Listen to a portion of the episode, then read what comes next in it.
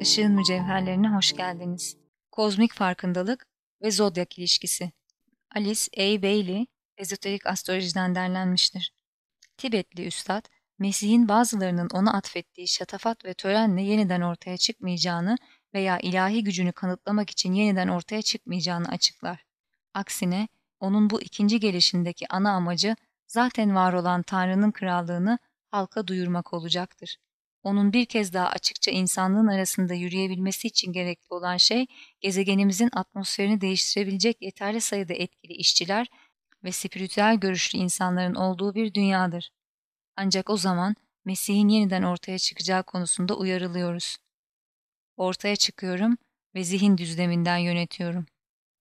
Ruhun şarkısı, tezahür döngüsünü başlatan Koç burcunun bu ilk burcundaki ezoterik anahtar nota budur. Bu süreçte Koç, enkarne olan ruha sembolik olarak verilen aşağıdaki dört emri iletir. Hepsi de aynı fikri taşır. Olma ve yapma isteğini ifade edin. Tezahür etme gücünü ortaya çıkarın. Rab için savaşa girin. Çaba yoluyla birliğe varın.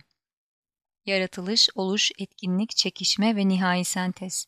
Bunlar bu ilk işaretin Rabbinin doğasını tanımlar ve onun gezegenimizi bu sonuçlara etkilemesini sağlar.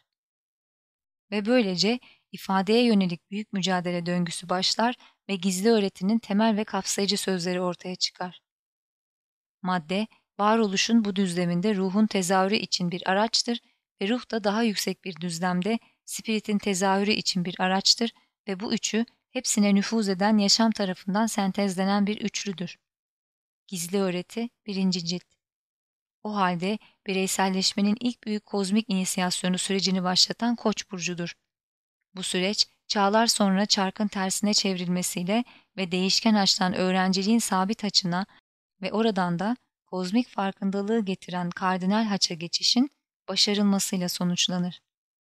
Bu şekilde yaşamın ve dolayısıyla okültizmin temeli olan üçlülüğün doğasını bilir, deneyimler ve anlarız. Yaşam, kalite ve görünüş. Koç bir ateş burcudur.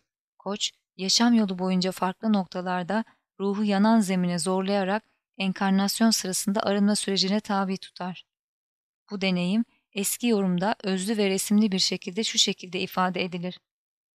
Deneyim ormanları ateşe verilir ve alevler içinde çözülür ve sonra yol berraklaşır ve engelsiz görüşe ulaşılır. Dışsal yönetici Mars, çatışma ve formun ölümünü getirir. Böylece sahne Merkür'ün bu çatışma ve ölümün doğrudan bir sonucu olarak aydınlanma ve sezginin gelişimini getirmesi için hazırlanır. İşte bu nedenle yaşamlarımızdaki krizleri memnuniyetle karşılamamız istenir ve eğer kriz yaşamıyorsak neden tetikte olmamız emredilir? Çünkü öğrencinin yaşamı krizden yoksunsa o zaman ilerleme eksik demektir. İçsel yaşam durgundur. Kendimizi çatışmanın ve krizin ortasında bulduğumuzda o zaman sessiz bir merkez olarak yaşam çemberinin içinde durmak gerekir. Ancak Tibetli bize bunun durgun bir havuzun sessizliği değil, aktif çabayla kargaşanın üstesinden gelerek elde edilen sessizlik olduğunu söyler. Hiyerarşi, spiralin daha yüksek bir dönüşünde Tanrı'nın iradesinin bilindiği merkezi çağıracak ve böylece Tanrı'nın amacını çağıracaktır. Böylece Tanrı'nın iradesi sevgi tarafından uygulanacak ve akıllıca tezahür ettirilecektir.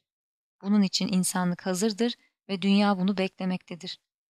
Ebediyen mevcut olan ilahi tohum, spiritüel potansiyel, her birimizin ve her insanın içindeki ruh, büyüyüp serpilebilmesi ve tüm gezegene vazgeçilmez ve gerekli olan ışık, sevgi ve gücü getirebilmesi için her günün ışığına getirilmelidir. Tibetli Üstad soruyor. İnsanın özleminin ve spiritüel arzusunun yükselişi ve bekleyen potansiyellerin inişi yoluyla tüm geçmişin yalnızca hazırlayıcı olduğu bazı büyük değişimlerin gerçekleşmesi mümkün olamaz mı? 7. ışın tarafından yönetilen Uranüs'ün gücü kova çağında aktif olarak işlerken ilahi enerjilerle işbirliği faaliyetlerinin tamamlanmasını tek bir kozmik oratoryo olarak yaratılışın senfonisi olarak görebiliriz.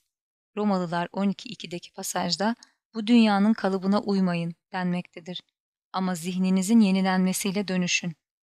Her enerji ancak düşüncenin etkisiyle yaşam ve biçim kazanabilir. Düşünce evrimin hareket ettiricisidir. Sonsuzluk 2. Dolayısıyla bu restorasyon ve diriliş festivali bize tıpkı uzak günlerde ruhun kişiliğin taleplerine boyun eğmesi gibi şimdi de kişiliğin süreci tersine çevirmesi ve ruhun taleplerine boyun eğmesi gerektiği düşüncesine işaret etmektedir. Bildiğimiz gibi dolunay ve yeni ay döngüleri sırasında enerji odağımız nefes alma çabasından nefes verme çabasına kayar. Dolunaydan bir sonraki yeni aya kadar olan dönem, planın yeni aydan dolunaya kadar olan döngü boyunca solunan, anlaşılan, fark edilen, kavranan yönlerinin eyleme geçirildiği dönemdir. Nefes alın. Bunu yapabilir ve farkındalığın ışığını aynı anda ortaya çıkan planın ciddi yoğun fiziksel ihtiyaçlarını odaklayabiliriz. Buna sentez denir. Planın serilmekte olduğunu hatırlamak her zaman iyidir. Yeni ay ve dolunay meditasyonlarında görüşmek üzere.